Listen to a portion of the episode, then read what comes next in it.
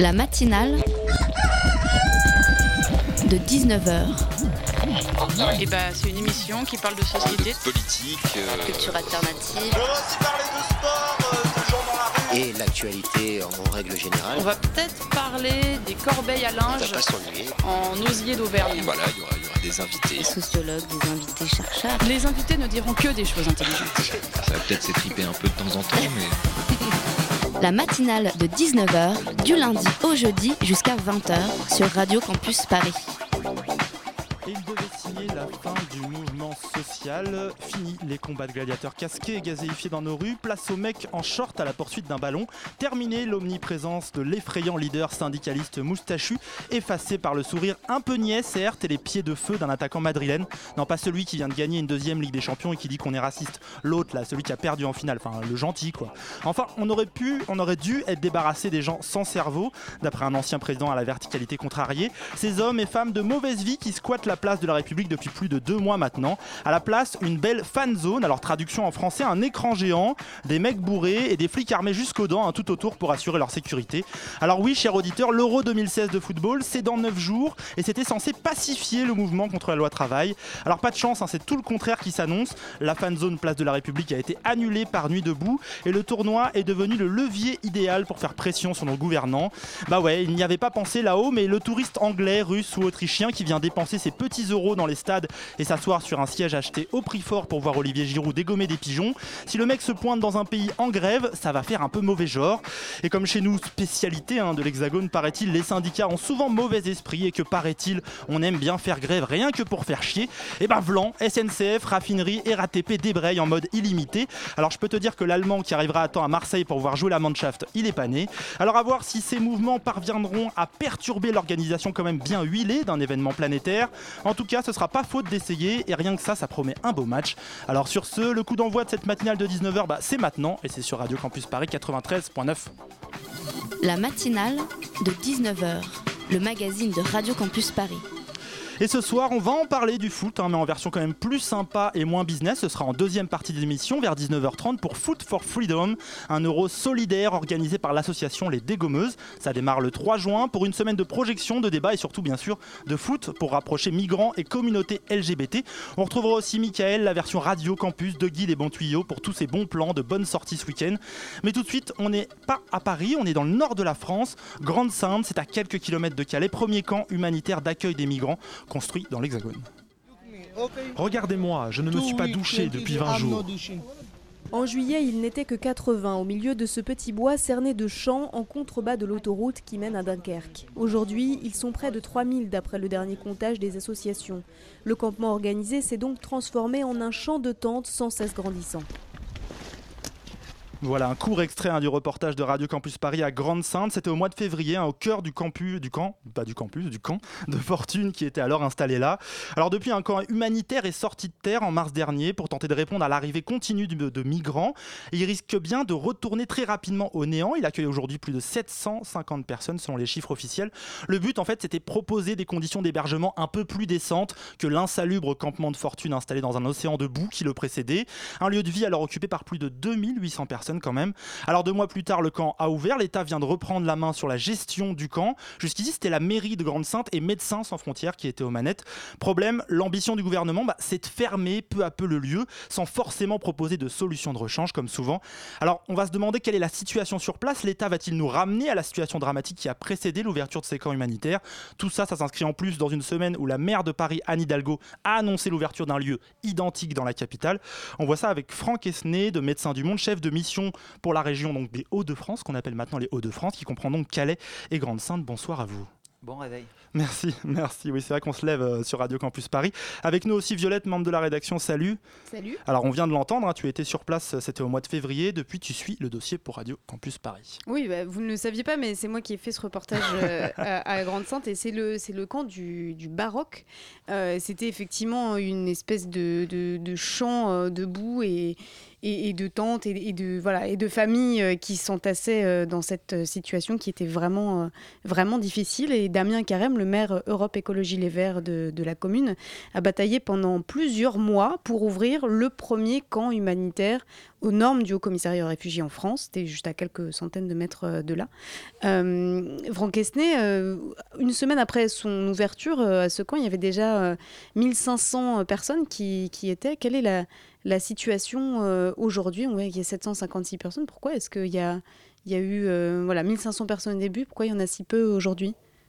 Bah. Effectivement, 1500 personnes au début. les gens ont trouvé des, des réponses euh, dans leur projet. Il ne faut pas oublier que les gens qui sont euh, sur Calais ou sur Grande-Sainte sont effectivement euh, inscrits dans un projet qui est souvent de passer en Grande-Bretagne. L'État a mis en place des dispositifs comme les centres d'accueil et d'orientation, 130 à peu près en France. une vingtaine, une trentaine fonctionnent très bien, d'autres fonctionnent moins bien. Euh, visiblement, les préfectures euh, ont accepté un peu de critique par rapport à ces dispositifs euh, dans les CAO. Donc on peut penser que certaines personnes sont parties en CAO, d'autres sont passées en Angleterre, d'autres peut-être ont, simplement été ailleurs en France ou ailleurs à l'étranger. Comment ça s'est passé au début? Parce que justement, moi j'étais là avant que, le camp ouvre. Et il faut savoir qu'à Grande-Sainte, c'est différent de Calais. la population qui est sur Grande Sainte sont beaucoup de, Kurdes, beaucoup de Kurdes d'Irak. Euh, ils n'avaient pas forcément tous très envie euh, de déménager dans un autre camp, parce qu'ils avaient un peu aussi peur euh, de perdre les repères qu'ils avaient au Baroque. Alors comment ça s'est passé au tout début, quand vous avez fait déménager toutes ces, toutes ces familles Parce que Médecins sans frontières, c'est l'artisan, l'architecte de, ce camp-là. Mm. comment ça a été au début? Bah, ça s'est euh, ça s'est très bien passé. Euh, ça rejoint un peu ce que vous disiez en introduction tout à l'heure. Euh, c'est pas c'est c'est pas c'est pas Médecins sans frontières et, et, la mairie de Grande-Sainte qui étaient aux manettes. C'est-à-dire que on a financé effectivement cofinancé ce projet avec avec le maire de Grande-Sainte.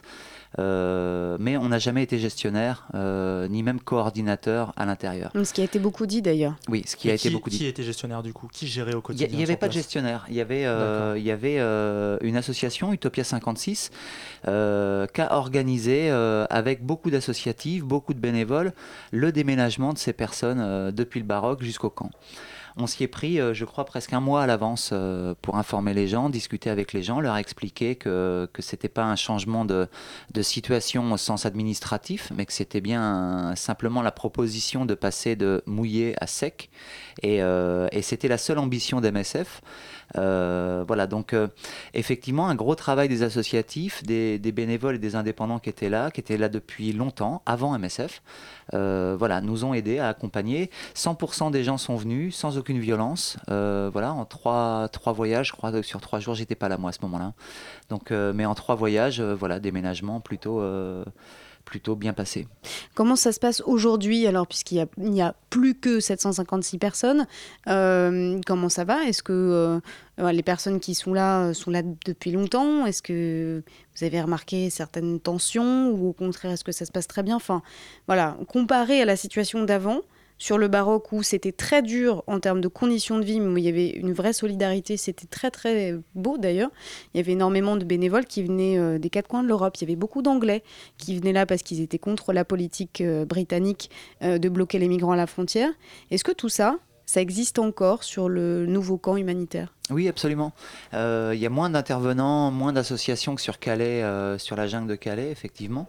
Mais il y a toujours euh, les indépendants anglais, il y a toujours les gens qui font à manger, il y a toujours des associations, enfin voilà, indépendants, bénévoles, volontaires, on les appelle comme on veut, associatifs, voilà.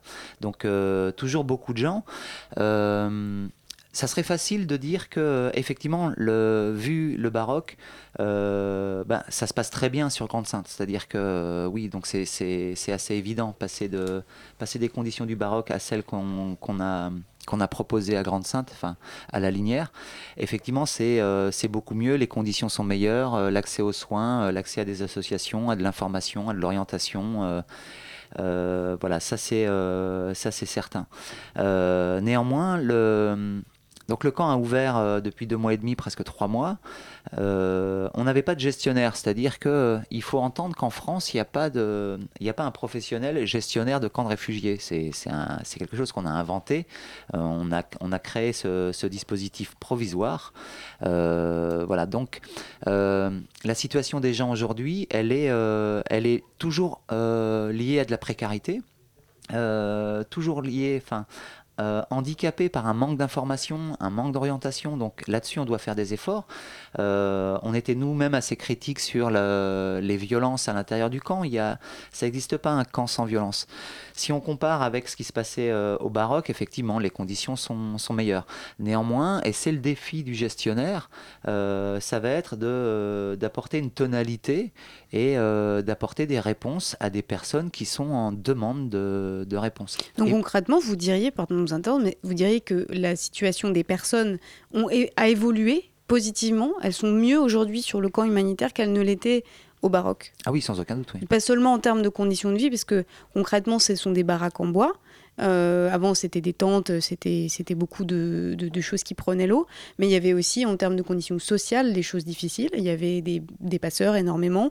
les récits que j'en ai eu, c'est beaucoup de gens qui disaient voilà, il faut payer 5 euros pour avoir le droit de prendre une douche ou pour avoir le droit d'aller pisser. Parce que, euh, voilà, il y avait des tensions aussi à ce niveau-là.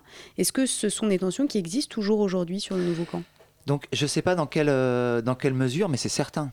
Il y a, il y a, ça ne règle pas tous les problèmes. Voilà, bien sûr, non, non. Et, euh, et c'est loin de régler tous les problèmes. L'arrivée d'un gestionnaire professionnel là qui va s'occuper du camp, c'est une bonne nouvelle. C'est une bonne nouvelle pour les habitants du camp. Euh, les gens étaient en demande de sécurité. La protection, c'est un droit.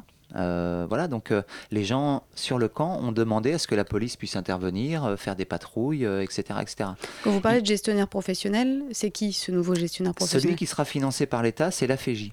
L'AFEJ, c'est-à-dire? Oui, Association des Flandres pour la jeunesse et l'insertion. C'est une institution publique. Oui. donc effectivement, le, ce qu'on doit entendre, c'est que le passeur fait partie du projet du migrant. Bah oui, parce qu'il est là pour passer en Angleterre. On doit entendre ça. C'est-à-dire, euh, après, on peut, euh, on peut le combattre, on peut euh, le dénoncer. voilà. Ce qui va nous intéresser, nous, Médecins sans frontières, c'est la question des vulnérabilités. Il n'y a pas de vulnérabilité sans abus. D'accord? Ça n'existe pas. Plus on est vulnérable, plus on va l'être c'est une espèce de cercle vicieux comme ça euh, ultra violent. Donc on doit se poser la question effectivement de la vulnérabilité et mettre en place des dispositifs dans un camp de réfugiés ici ou ailleurs, mettre en place des dispositifs qu'on appelle euh, de protection. C'est-à-dire que les gens doivent pouvoir euh, accéder à de la sécurité et à un sentiment de sécurité. Et concrètement, ça va se traduire comment dans les allées du camp, ces dispositifs de protection? Ben, le, c'est pas nous qui allons les définir, c'est pas Médecins sans frontières qui va définir euh, les, dispositifs. On a, on a fait une proposition néanmoins euh, au maire euh, Damien Carême et à la FEJ. Le, maire de Grande-Sainte. Oui, le maire de Grande-Sainte, pardon. on a fait la proposition de participer à, une journée de travail sur, sur la gestion du camp.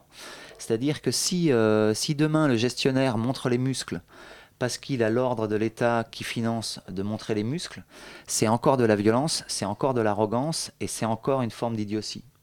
C'est-à-dire qu'on doit entendre que ces personnes sont des personnes et que ces personnes ont d'abord besoin d'être accueillies, d'être informées sur ce qui se passe, euh, de participer au débat, d'être interrogées, d'être invitées à donner leur avis, etc..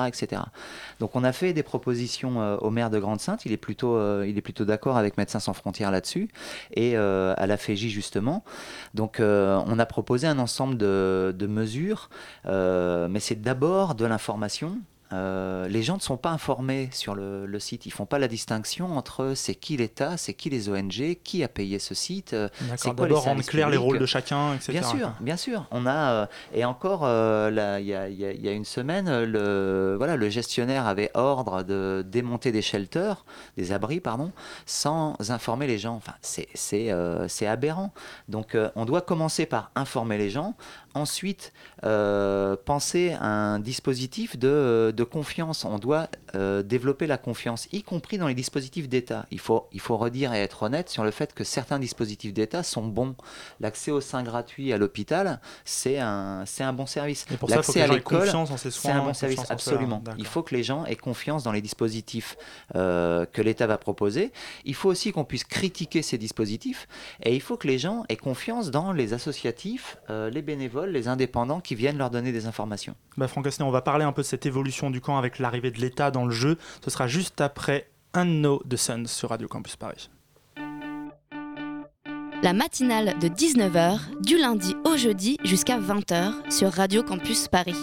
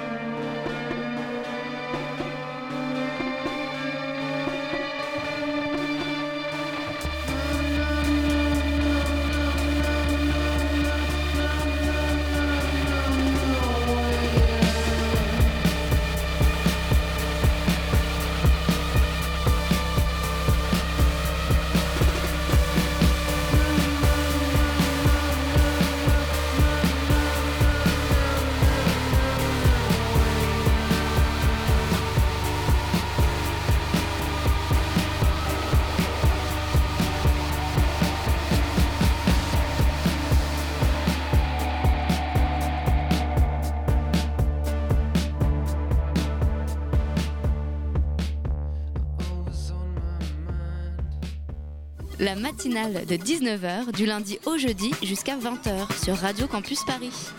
Et c'était Unknown Suns dans la matinale. Il est 19h19. On fait le point sur le camp humanitaire de Grande-Sainte, sa situation. Une première en France. hein. Le gouvernement envisage de le fermer progressivement. Alors, Franck Esnay, le médecin du monde, chef de mission pour la région Calais-Grande-Sainte et les Hauts-de-France, est avec nous. Et Violette, tu es toujours là aussi. Oui, j'aimerais qu'on revienne un peu sur, euh, sur l'histoire de la construction de ce camp en, quelques mots, euh, puisque Damien Carême, le maire Europe Écologie Les Verts, euh, a pensé ce projet avec vous, Médecins sans frontières. Vous avez fait de nombreux allers-retours avec la préfecture et avec les, institutions de l'État. Euh, Est-ce que vous pouvez revenir un peu sur cette histoire? Combien de temps ça vous a pris concrètement pour euh, que ce camp euh, il passe de stade d'idée euh, au stade de cabane en bois concrète euh, sur le terrain? J'étais pas effectivement, j'étais pas physiquement présent à ce moment-là, donc euh, donc, euh, mais je peux l'imaginer assez facilement. Euh, D'expérience. je, je pense que que ça a commencé en, en octobre 2015. euh, les premières discussions, euh, euh, euh, ouais, euh, octobre-novembre 2015. Euh, donc on va dire oui, six mois pour euh, entre les, les premières discussions et la mise, enfin l'ouverture euh, après la construction des Oui, 387. il faut dire qu'à ce moment-là, on a plus de 2000 personnes dans la boue euh, Ouais, à Grande ouais, Sainte. ouais, ouais. Mais presque 3000 d'ailleurs. C'était, c'était un, un hiver euh, assez rude et euh, le maire était, était assez inquiet. Ouais. Euh, le maire qui d'ailleurs a eu euh, beaucoup maille à partir aussi avec le cabinet de Bernard Cazeneuve puisqu'il a obtenu euh, un soutien verbal euh, de la part du cabinet. Puis ensuite la préfecture lui disait non, vous ne pouvez pas construire. Enfin voilà, ça a été, ça a été quand même très compliqué. Aujourd'hui, comment ça se passe vis-à-vis de la préfecture justement? Est-ce que la préfecture de, Dunkerque fiche un peu la paix à ce qui se passe sur le camp ou au contraire, voilà, fait en sorte de, de venir y mettre, y mettre bon ordre? Le... J'aime bien la, la notion d'y mettre bon ordre. C'est effectivement comme, euh, parce comme, c'est comme ça que c'est comme dit, hein. Bernard Cazeneuve qui veut reprendre la main. Mm. Donc euh, effectivement, on n'est pas des enfants et, euh, et sur la linière, c'était pas l'anarchie. Enfin, c'est faut, faut arrêter de, de déconner. Donc effectivement, aujourd'hui, la préfecture est plutôt et l'État, en finançant ce camp, reconnaît ce camp. Donc il finance, parce que jusqu'à présent, euh, c'était la mairie et MSF qui ont financé la plus grande partie. ouais. Voilà. Donc l'É- l'État a décidé de financer le fonctionnement et voilà, on a, on a, enfin, on a, ils ont signé une convention euh, vendredi, une convention tripartite entre l'État, la FEJ et la mairie de Grande-Sainte. L'État finance à hauteur de 3,9 millions euh, le financement, le fonctionnement du camp Euh, et c'est voilà, cet argent va servir entre autres euh, à payer un gestionnaire qui va s'occuper de, de la gestion et du fonctionnement au quotidien, euh, au quotidien du camp. C'est-à-dire concrètement assurer un gardinage, assurer euh, la, enfin, que l'eau Oui. fonctionne bien, ce, ce Oui. genre de choses? Ce genre de choses, on espère qu'il va faire plus. On a commencé à parler tout à l'heure de, de la question de, de l'information et de la responsabilisation et d'impliquer les gens. Le gestionnaire doit asseoir une forme d'autorité. Les gens ont besoin, à un moment, euh, de pouvoir faire référence à, euh, à quelqu'un pour euh, des doléances, euh, des plaintes, euh, des demandes, euh, des demandes d'orientation, etc., etc. Donc le gestionnaire, on pense, nous, Médecins sans frontières, qu'il va avoir autre chose à faire que juste, euh, que juste sécuriser. Euh, voilà, il, il- il doit effectivement euh, faire ce travail, mais il doit aussi apporter des moyens sociaux, des ressources humaines, euh, des traduceurs, euh, Mais des, pour l'instant, des qui éducateurs, prévu. des que animateurs, des gens qui vont pouvoir organiser des débats, faire des rencontres. euh, Pour l'instant, euh, l'une de ces missions, euh, ce sera aussi de fermer peu à peu le camp, puisque c'est quand même ce que le message qui a été délivré par l'État au moment de la fameuse signature de cette convention, le cabinet de Bernard Cazeneuve a clairement dit voilà, il faut que chaque cabane qui se, dont la famille partira, il faut qu'elle soit détruite. ouais. Le- Comment vous réagissez à ça? Parce que ça veut dire mettre par terre ce projet qui, que, que vous avez mis des mois à Bah, bâtir avec le- euh, la mairie de, de Non, si, Grande-Sainte. si- si demain, si demain le, le camp est vide, tant mieux. Euh, Mais il contre- est vide, il peut rester contre, vide une semaine et se remplir une pour semaine le plus maire, tard. euh, pour le maire de Grande-Sainte, comme pour Médecins sans frontières, il est hors de question de fermer ce camp. C'est hors de question. Bernard Cazeneuve a fait marche arrière, c'est-à-dire qu'il y a eu un premier communiqué où euh, il, s'agissait de poser une date en 2016 pour la fermeture définitive de ce camp. C'est hors de question. Euh, Damien Carême est arrivé à signer une convention avec la notion de fermer à terme. Ça, euh, nous, ça nous va dans le sens où, euh, effectivement, le camp n'est pas une solution et sera jamais une solution. C'est une réponse à un moment donné dans une urgence. Euh, la France doit apporter, et l'Europe entre autres, doivent apporter des réponses à la question de l'hébergement, de la protection. Euh, des migrants, exilés, réfugiés, quels que soient comme on, on les appelle. Donc Franck Esnay, là, le, le camp n'est plus, euh, va, ne va plus fermer progressivement, il va fermer un moment, mais pour l'instant c'est indéfini. On n'est plus dans cette fermeture progressive qui, dans notre imaginaire, allait arriver euh, d'ici 2-3 ans au maximum. Oui, oui, et puis le- le- l'État français Ça, ça a aimerait bien que les, que les migrants n'existent pas. C'est c'est un truc, il continue de penser ne qu'il suffit de le, de le répéter dix fois Oui, par jour. D'autant que sur 2016, il y aura encore plus d'arrivées de réfugiés et de migrants qu'en 2015 et qu'en est- 2014. Voilà, on le sait pas, mais on peut en tout cas euh, inviter l'État et l'Europe à se poser la question de l'accueil et de l'hospitalité et du droit en Europe et en France. Euh, effectivement, donc ce qui est, le, ce qui est sûr, c'est qu'il n'y a pas de date de fermeture. Euh, Damien Carême, depuis le début, est très clair sur le fait qu'il veut réduire la capacité du camp. C'est une capacité actuelle de 1500, euh, 1500 places. Euh, la mairie de Grande-Sainte ne peut pas assumer euh, 1500 places. Ça serait intéressant de parler des autres maires hospitaliers qui peuvent, euh, qui peuvent avoir des Pour répartir initiatives la charge. pour répartir la charge. Et parce qu'il y a une association des maires hospitaliers dans la région Oui. qui, euh, qui, qui, se, qui se parlent et puis qui font des choses ensemble, ils ont des dispositifs communs, etc. Mais on peut ça, effectivement, on peut appeler les maires, euh, les maires hospitaliers euh, dans les Hauts-de-France et, et ailleurs en France, à se mobiliser effectivement pour euh, pour apporter des, des, des réponses en lien avec leur communauté, en lien avec euh, avec la collectivité. Donc euh, le camp ne va pas fermer en 2016. Effectivement, Damien Carême, s'il veut réduire la capacité du camp, euh, il peut le faire. Ce qu'on lui a demandé, nous, c'est de garder une capacité euh, en accordéon, c'est-à-dire que si demain il a 100 personnes à la porte, il doit pouvoir les accueillir. Parce qu'aujourd'hui, il y a encore des gens qui sont euh, dehors, qui sont hors du camp, qui sont installés. oui, voilà, oui, ça, on l'a oui, pas dit. Oui, bien sûr, le début. mais bien sûr, il y a, il y a quelques Il y arrivées avait par semaine. 2800 personnes au camp de Basse-Rock, qui était le camp Ouais. euh, de Fortune. Ouais. Ils sont pas tous rentrés dans le camp. Non, non, non, absolument. Et il y a, il y a encore quelques personnes qui arrivent, euh, des familles qui arrivent. Donc euh, il y a une zone tampon euh, d'accueil et après on leur attribue un shelter et ils rentrent sur le camp. D'accord. Et je tends pour une dernière petite question. Bien On- sûr, bien sûr.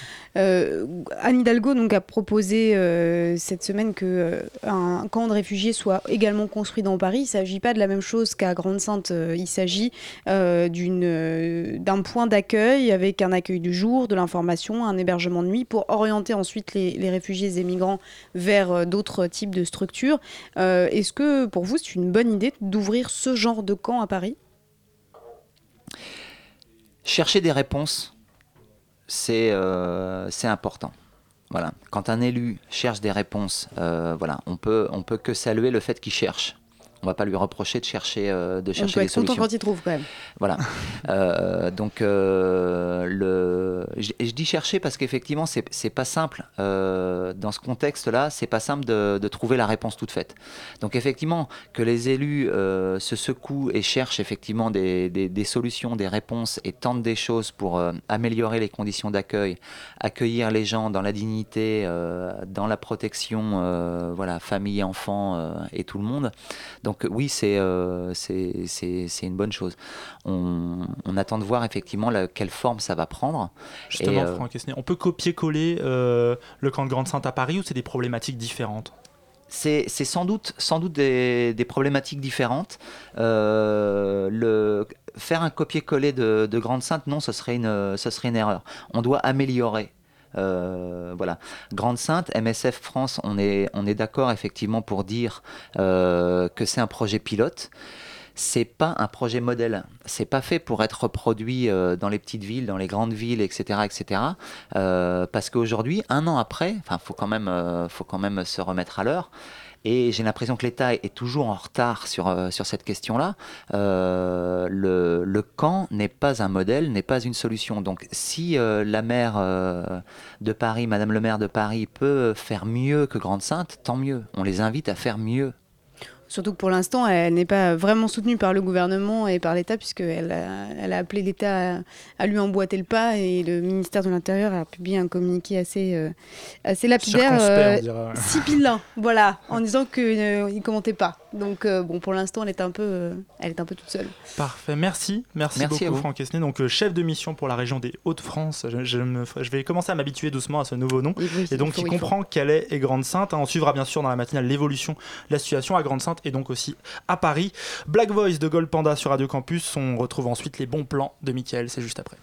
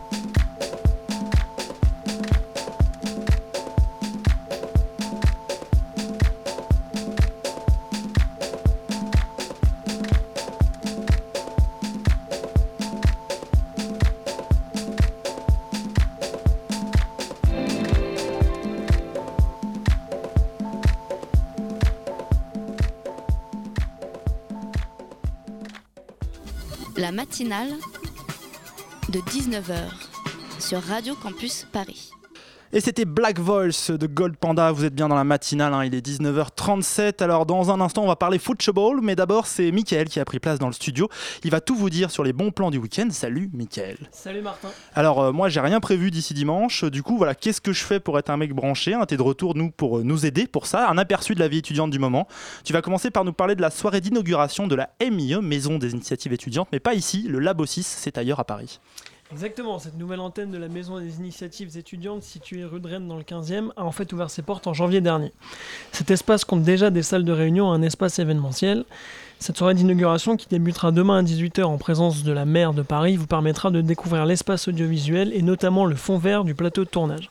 Voilà, donc ce sera l'occasion pour vous de découvrir des équipements que vous pourrez utiliser en tant qu'étudiant. Donc voilà, plus la peine de venir à Radio Campus pour demander à faire des vidéos. Vous allez là-bas, ce sera très bien. D'accord. Alors maintenant, tu vas nous parler d'autre chose. Le prix Aimé Césaire de l'ADEAS, si je le dis bien, Association des étudiants africains de la Sorbonne.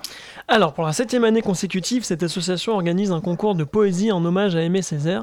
Cette année, ce concours était destiné aux collégiens qui étaient invités à écrire sur le thème du refuge. Ce samedi aura lieu la remise des prix à la Sorbonne. Il y aura également la projection d'un documentaire sur Joseph Zobel, considéré comme l'un des piliers de la littérature antillaise. Enfin, à chaque édition, il y a un invité de marque, et cette année, c'est au tour du rappeur Rossé. Voilà, donc ce sera samedi de 14h à 18h. L'entrée est libre, mais il faut absolument réserver. Ah ouais, alors, Rossé, allez-y parce que le rappeur de la rumeur, c'est un mythe euh, vivant. Très bien, donc place au théâtre maintenant, autre chose. La Fabrique, qui est une, asso- une association qui anime des ateliers théâtre à Jussieu, là en juin, elle vous propose d'a- d'assister à 8 représentations pour 4 spectacles différents. Au programme La Nuit des Rois de Shakespeare, Maître Pontilla et son valet Mati de Brecht et deux créations originales. La première s'intitule Question de génération. Proposée par Atelier en spectacle, elle s'interroge sur la jeunesse française actuelle après la chute de leurs grands idéaux et sur ce qui relie les jeunes entre eux aujourd'hui. La deuxième création, quant à elle, a été montée par l'atelier en un acte. Ciel Montmarie s'inspire des grands auteurs du théâtre de boulevard pour mettre en scène des quiproquos et des règlements de compte liés à des adultères. Donc cette série de représentations commencera dès lundi et se finira le mardi 21 juin. Vous retrouverez toutes les infos sur la page web de l'émission. Toujours dans le registre du spectacle vivant, le collectif Les Livreurs et l'association Sorbonne Sonore, spécialisée dans la lecture à voix haute, organisent ce samedi soir à la Sorbonne une représentation issue du roman Le cœur cousu de Carole Martinez. L'auteur répondra ensuite à des questions après le spectacle. L'entrée est de 1 euro pour les étudiants et la réservation est obligatoire. Ouais, un euro, ça va, c'est pas trop cher. Tu voulais évoquer aussi un appel à résidence de la Générale, c'est une école de théâtre et de l'image. Cette école, basée à Montreuil, vous offre un espace de travail de 1500 m2 pendant 3 semaines en septembre pour mener à bien votre projet artistique, que ce soit de la peinture, de la photo, du théâtre, de la musique, etc. Le but de cette opération est d'accompagner les artistes dans l'évolution de leur projet, ainsi que de les mettre en lien avec le public et les professionnels. Chaque artiste aura accès à un stock de costumes et d'accessoires et aura surtout l'occasion de se produire sur scène dans le théâtre de 165 places de l'école. Donc si vous êtes intéressé par ce dispositif, vous pouvez candidater jusqu'au 25 juin. Ok, jusqu'au 25 juin, bah, vous trouverez toutes les infos d'ailleurs hein, de tous ces événements et initiatives étudiantes. C'est sur la page web de la matinale, sur le site radiocampusparis.org. Merci, merci Mickaël pour euh, tous ces petits bons plans. Et en parlant de bons plans, un autre, un peu différent, mais tout aussi intéressant, qui démarre dès vendredi, Football for Freedom. Alors peut-être le meilleur moyen de préparer l'Euro, hein, qui commence le 10 juin. Une semaine de débats, de rencontres et bah, bien sûr de foot pour rapprocher, on va dire, communauté LGBT et réfugiés. Alors gros temps fort dimanche, un tournoi de foot à 7, des équipes mixtes qui accueillent chacune des joueurs réfugiés vont se rencontrer. Mais au-delà de ça, plein de choses à voir et à faire à Radio Campus Paris. On aime donc on vous en parle. Erwan, bonsoir. Bonsoir Martin. Alors tu fais partie de la rédaction de Campus Paris. Tu as des questions pour notre invitée Marine, membre de Dégommeuse. C'est l'association qui fait cet événement. Merci d'être avec nous Marine. Euh, Merci à vous de nous inviter, on est ravis d'être là. Voilà, Erwan a tout préparé, il a plein de questions, il était tout frétillant. et donc du coup, Erwan à toi. La primeur de la première question. c'est cadeau. C'est cadeau.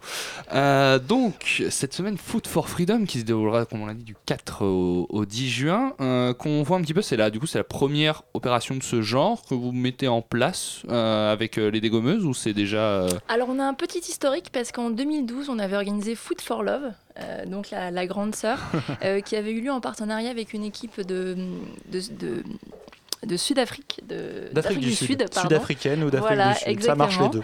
Euh, et c'était plutôt pour euh, sensibiliser sur les questions des, des viols correctifs. Euh, elles étaient donc venues, euh, ces filles de Township de Durban, euh, à Paris pour, pour une semaine qui avait été assez fantastique et ça s'était fini sur, sur les Gay Pride.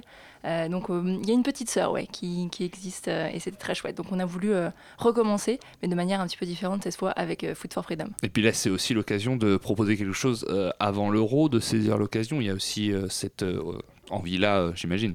Bah, tout à fait, c'est-à-dire qu'on va entendre parler de foot pendant un mois, euh, on va entendre parler de joueurs pro, euh, toutes, toutes les micros vont être tendus euh, sur, sur le foot et nous on avait envie d'avoir un, un message un petit peu différent, euh, de parler de personnes dont on ne parle jamais et, euh, et de montrer, de laisser euh, les micros ouverts vers ces personnes-là, ces réfugiés LGBT qui vont venir de toute l'Europe. Donc ces réfugiés, on va, on va en parler. Mais d'abord, je voulais faire un petit retour sur les dégommeuses. Mhm. On peut nous dire en quelques mots, bah, qu'est-ce que c'est une équipe de foot, mais un peu plus que ça. je- Tout à fait, c'est une équipe de foot qui existe depuis 2012 et c'est une équipe qui, est, qui est une équipe militante en fait. Donc on, ce qu'on fait globalement, c'est qu'on essaie de lutter contre les discriminations, euh, le sexisme, l'homophobie, euh, par le sport et dans le sport. Euh, donc concrètement, ça veut dire déjà fournir un espace serein pour des lesbiennes et pour des garçons trans principalement. Pour qu'ils soient euh, tranquillement sur un, sur un terrain de foot et c'est pas gagné. C'est pas euh, toujours le cas, ouais, non, c'est loin d'être le cas. Euh, donc on, on a ce- ce- cet espace très fort, on a une cinquantaine de, de- de membres qui sont là et on a, euh, on n'a pas de, de niveau requis. C'est-à-dire que chez les dégommeuses, vous pouvez venir un mois. C'est vraiment l'enjeu de pratique sportive et de ne pas revenir le mois d'après si vous êtes pris pour d'autres raisons. Donc on a, on a cette particularité-là. Et on a aussi un enjeu de visibilité. Euh, et ben, se dire bon mais le football euh, ce n'est pas qu'une seule catégorie de personnes. Ce n'est pas que des hommes euh, et donc, c'est aussi des femmes. Et même chez les femmes il y a aussi une vraie diversité de, femmes. Il y a aussi des lesbiennes qu'on a tendance à invisibiliser mais on en parlera plus tard. Il y a aussi des personnes trans il y a aussi des personnes réfugiées. Et on, essaye de donner de la visibilité à toutes ces personnes là sur, sur la scène médiatique sur les réseaux sociaux. On fait beaucoup de plaidoyer et, et on se bat beaucoup pour, pour faire ça. Parce qu'il n'y a pas grand monde café. Fait Alors, le, le sport comme vecteur d'int- d'intégration, euh, d'accord, mais pourquoi spécifiquement le, le football? Est-ce qu'il y a une particularité de ce sport qui vous a donné envie de vous, vous engager là-dedans? Bah, C'est-à-dire que c'est un sport qui est hyper populaire. C'est la popularité Ça, du. on peut pas le nier. Bah, Il y a- il y, a aussi l'enjeu passion parce qu'on est une équipe de passionnés, on adore ça. La plupart, on a joué euh, depuis qu'on était petite, d'autres ont, ont commencé plus récemment, mais il y, a- y une passion qui est indéniable. On, on suit le foot féminin principalement, on est devant tous les matchs. Euh, mais c'est aussi que c'est c'est vraiment un sport qui, qui est dans toutes les classes sociales, qui est dans tous les pays. Euh, et, en fait, ça nous permet de, rassembler une diversité de personnes incroyable en fait. C'est-à-dire que quand vous venez jouer au foot, on vous demande pas euh, quel est votre prénom, quelle est votre nationalité, quel est votre job aussi, euh, en termes de, de différences sociales. En fait, ça permet de mélanger tout le monde. On n'a même pas besoin de parler la même langue et on peut jouer au foot ensemble. Donc, c'est un vecteur incroyable pour arriver à, à faire des choses ensemble avec des publics très diversifiés. On va revenir un petit peu sur cette soirée de lancement, donc qui sera samedi, c'est bien ça? Exactement, samedi à partir de 18h à la Folie, euh, dans le parc de la Villette. Comment ça va se dérouler un petit peu? C'est quoi le programme? Il y aura des animations qui seront prévues? Ouais, on aura des, animations euh, sportives, hein, quelqu'un qui va nous faire du, freestyle, on aura euh, des performances théâtrales, on aura des DJ qui vont mixer, euh, des membres de la délègue, des copines qui vont venir mixer. Et puis l'idée, c'est juste de, de commencer sereinement autour d'une bière cette, cette semaine-là, parce que, bon, avec les dégommeuses, on sait aussi s'amuser et on a envie de rencontrer les gens, que tout le monde se rencontre. Donc, euh, donc venez nous voir, Euh, il y aura du monde à la Villette et, euh, et la pluie sera, sera partie, j'en suis certaine, donc on va, on va remplir le parc. On ça va cool. tous pour ça. Et le lendemain, on passe un peu aux choses sérieuses. Donc tournoi de foot à 7 euh, à la Villette aussi ou Alors non, effectivement. Alors no- notre tournoi de foot à 7, c'est effectivement le, le grand moment pour nous, donc on va pas rentrer trop tard non plus. Et ça sera au stade Mary's Hills dans le Hmm. 20e, D'accord. euh, toute la journée, donc à partir de 10h et, et venez, venez nous voir. Nous on cherche des, c'est pas des Les équipes sont encore euh, on formées, des- sont... maintenant Ah. tout le monde est inscrit ou on peut encore peut-être s'inscrire, je sais pas. Est-ce qu'on peut venir dimanche jouer Une équipe Radio Campus. Là, trouver des Euh, gens qui jouent au foot à campus, c'est pas gagné. Mais... on, on peut, on peut peut-être encore prendre des inscriptions individuelles, mais, mais le gros est fait, mais euh, mais il faut venir nous supporter. Euh, ouais, on a, comme je disais, on n'a pas de cheerleaders chez les dégommeuses, Ah. on a des cheerloseuses. Euh, Ah, c'est pour vous expliquer un petit peu la, la façon dont on se prend au sérieux, et que c'est vraiment l'enjeu de, de discuter, de La rigoler et de jouer au, au foot ensemble. Donc euh, venez faire les cheerloseuses et les cheerlosers euh, euh, au stade Marésil, on aura besoin de monde et ce sera hyper sympa. Il y a une buvette aussi. Ah, important. Voilà, Erwan. Voilà, Erwan en tant que cheer loser euh, de catégorie. Quelle question. Euh, oui, ce tournoi de foot à 7, il y a- ce qui sera aussi euh, important, c'est que les équipes seront mixtes et que, d'après ce que j'ai compris, à l'intérieur même des équipes, le but c'est aussi de faire participer des réfugiés, des personnes qui viennent à l'occasion de cette semaine. Exactement. Donc en fait, on a une délégation de, de 10 personnes.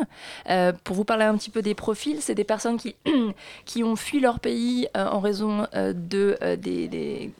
récriminations contre l'orientation sexuelle ou leur ident- identité de genre. Ces personnes-là viennent euh, de Libye, du Malawi, euh, d'Ouganda, euh, et elles habitent en Europe principalement en Suède, en Norvège, euh, Royaume-Uni, qui sont des pays qui sont le plus cool sur ces questions-là. Et donc ces 10 personnes vont venir, il y en aura, on va, on va faire 10 équipes, il y aura a priori une personne dans chaque équipe. Et on a aussi fait une, mixité en, termes d'équipe, donc on a, on, ce sera 7 filles, 3 garçons, je crois. Donc euh, on mixe euh, tant qu'on peut et ce sera, euh, ce sera hyper chouette. Et le. les deux. Ça l'a traumatisé le cheer loser, là. il, il a du mal. les Erwan. deux, euh, les deux on va dire, causes qui sont portées par cette semaine, c'est à la fois la cause LGBT et la cause des personnes réfugiées, et même les réfugiés qui sont euh, LGBT. C'est une situation qui est encore plus difficile. Est-ce que ce sont des personnes qui peuvent être amenées parfois à, à quitter leur pays en raison de leur choix de Ah, sexualité tout à fait. En fait, c'est hum, la plupart des personnes qui vont venir euh, sont des activistes dans leur pays, et c'est principalement pour cette raison euh, qu'ils sont partis parce qu'ils étaient en, en danger de mort parfois, et c'est pour cette raison qu'ils sont partis. Alors, ils ont encore des liens avec euh, avec leur communauté là-bas, euh, mais ils ont dû partir euh, parce que parce que leur vie était en danger. Et effectivement, ce que ce que tu dis et ce qui est vrai, c'est que hum, c'est pas du tout euh, le, fait d'être une personne LGBT, euh, c'est rarement euh, pris en compte euh, dans, euh, bah, dans les thématiques euh, des réfugiés Oui, en c'est fait. quelque chose dont on ne parle pas forcément. Absolument pas. C'est, on ne parle pas non plus des femmes, des situations des femmes et, et des LGBT, mais comme souvent en fait. Euh, la minorité de la minorité, disons, est souvent invisibilisée. Et c'est, c'est le cas de ces personnes-là. Donc, donc il faut en parler, il faut prendre en compte leurs difficultés, leurs spécificités. Et c'est sur ces cas-là qu'on essaye de, de mettre un petit peu de, de lumière euh, avec cet événement. Est-ce que c'est encore plus dur en arrivant euh, en Europe, quand on fuit son pays euh, pour ces raisons-là, d'être à la fois réfugié et d'avoir fait ce, ce choix d'être une personne LGBT c'est en- Est-ce qu'on subit une, une espèce de double discrimination? Oui, oui, oui, comme, euh, comme souvent, comme, comme moi, je peux subir une double discrim- discrimination en tant que femme et en tant que lesbienne. Et bien là, c'est les mêmes mécanismes qui se reproduisent, euh, mais c'est de- sur, sur des situations qui sont évidemment beaucoup plus difficiles. Beaucoup plus précaire et beaucoup Exactement. à, difficulté. Et du coup, ça va un peu plus loin qu'aussi, euh, que du foot. Il y a aussi une volonté d'avoir des, des, jours, des débats, des rencontres. On peut en parler un peu de ça? Bien sûr, En alors on aura mots. le lundi, on aura une soirée ciné qui se passera au cinéma Luminor où on aura la, la projection euh, de trois courts-métrages, euh, dont un de Miles Tanira qui est un, un homme trans de la délégation qui a fait un film et qui va le présenter. Donc euh, on aura le, le réel avec nous. Et qui viendra jouer au foot. Ça, de la délégation, ouais. c'est ça, c'est les gens qui viennent jouer. la- Exactement. D'accord. Il fait partie de la délègue.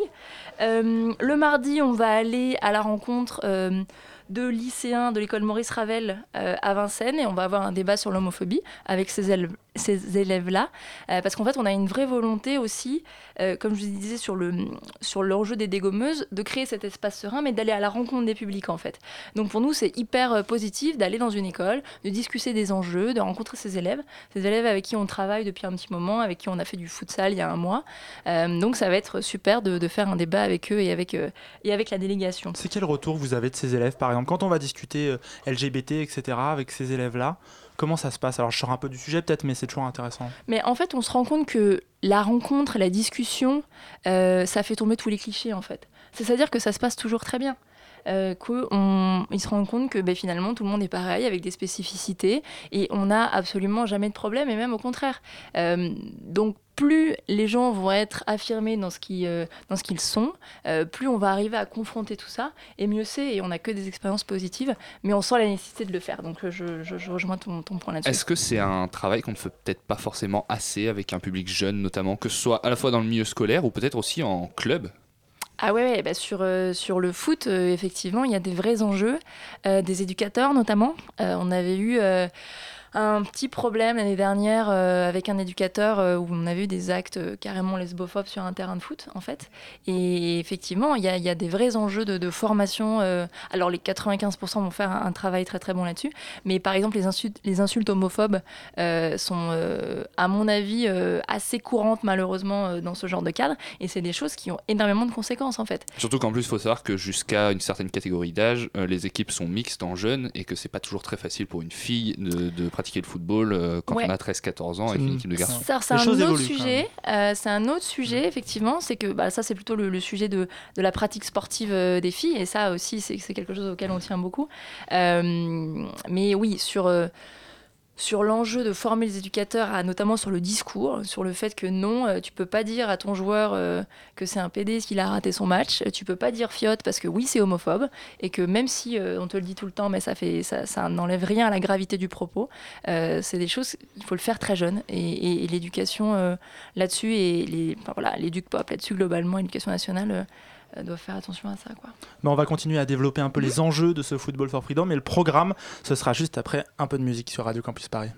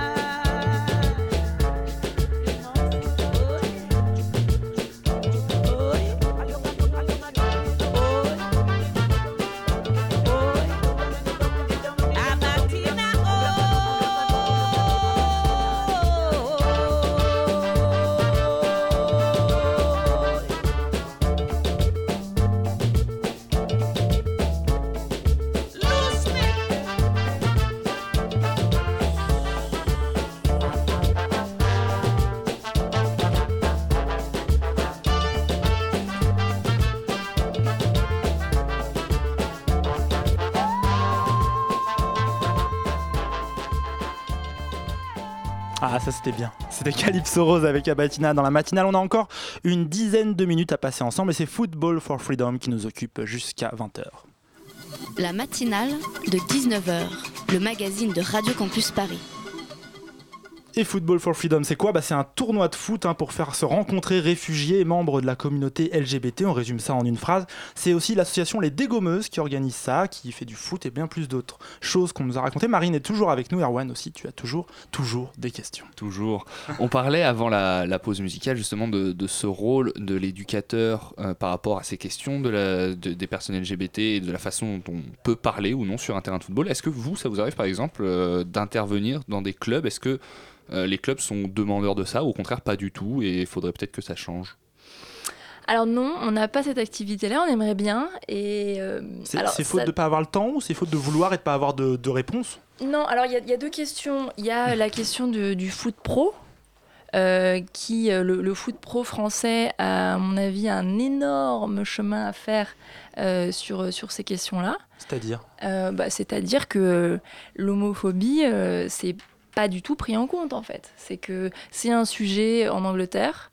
euh, beaucoup plus, une association qui s'appelle Football versus Homophobia, euh, qui arrive à euh, venir à, à Chelsea avec des maillots Football for- versus Homophobia. Enfin, Et y a ça des- c'est fort.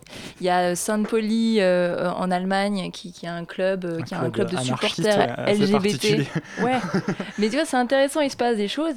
Euh, en France, euh, pas du tout quoi. Et régulièrement, on a des propos insupportables de euh, Loulou Nicolin euh, qui trouve ça génial. Euh, Et qui, et Ouais. qui en plus sont souvent tr- pris très à la rigolade. euh, C'est pas des propos qu'on qualifie sérieusement d'homophobie en fait. C'est des propos Ouais. qui font rire.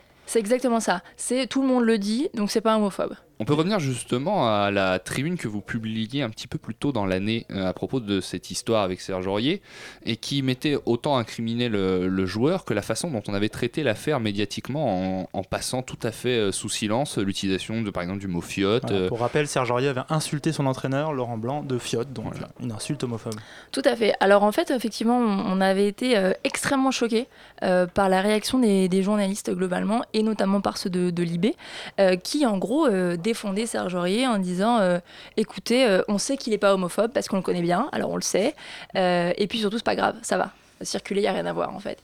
Et ce discours-là, en fait, pour nous. C'est c'est extrêmement grave en fait, euh, parce que ça, ça, ça montre que effectivement tout le monde peut, peut traiter euh, dans, euh, dans la cour de récré, sur le terrain de foot. Ça banalise. Euh, exactement, ça banalise un, un discours qui est homophobe et qui en fait a des conséquences. Parce que quand vous êtes à 10 ans dans votre club de foot, un, un jeune garçon qui ne le sait pas encore mais qui sera peut-être homosexuel, et bah ouais, en fait ça impacte. Parce que ça, ça emmène tout un aspect négatif d'insulte euh, par rapport à, à l'homosexualité. Et effectivement, c'est grave en fait. Et donc on était, euh, on était euh, assez en colère euh, par rapport à ça.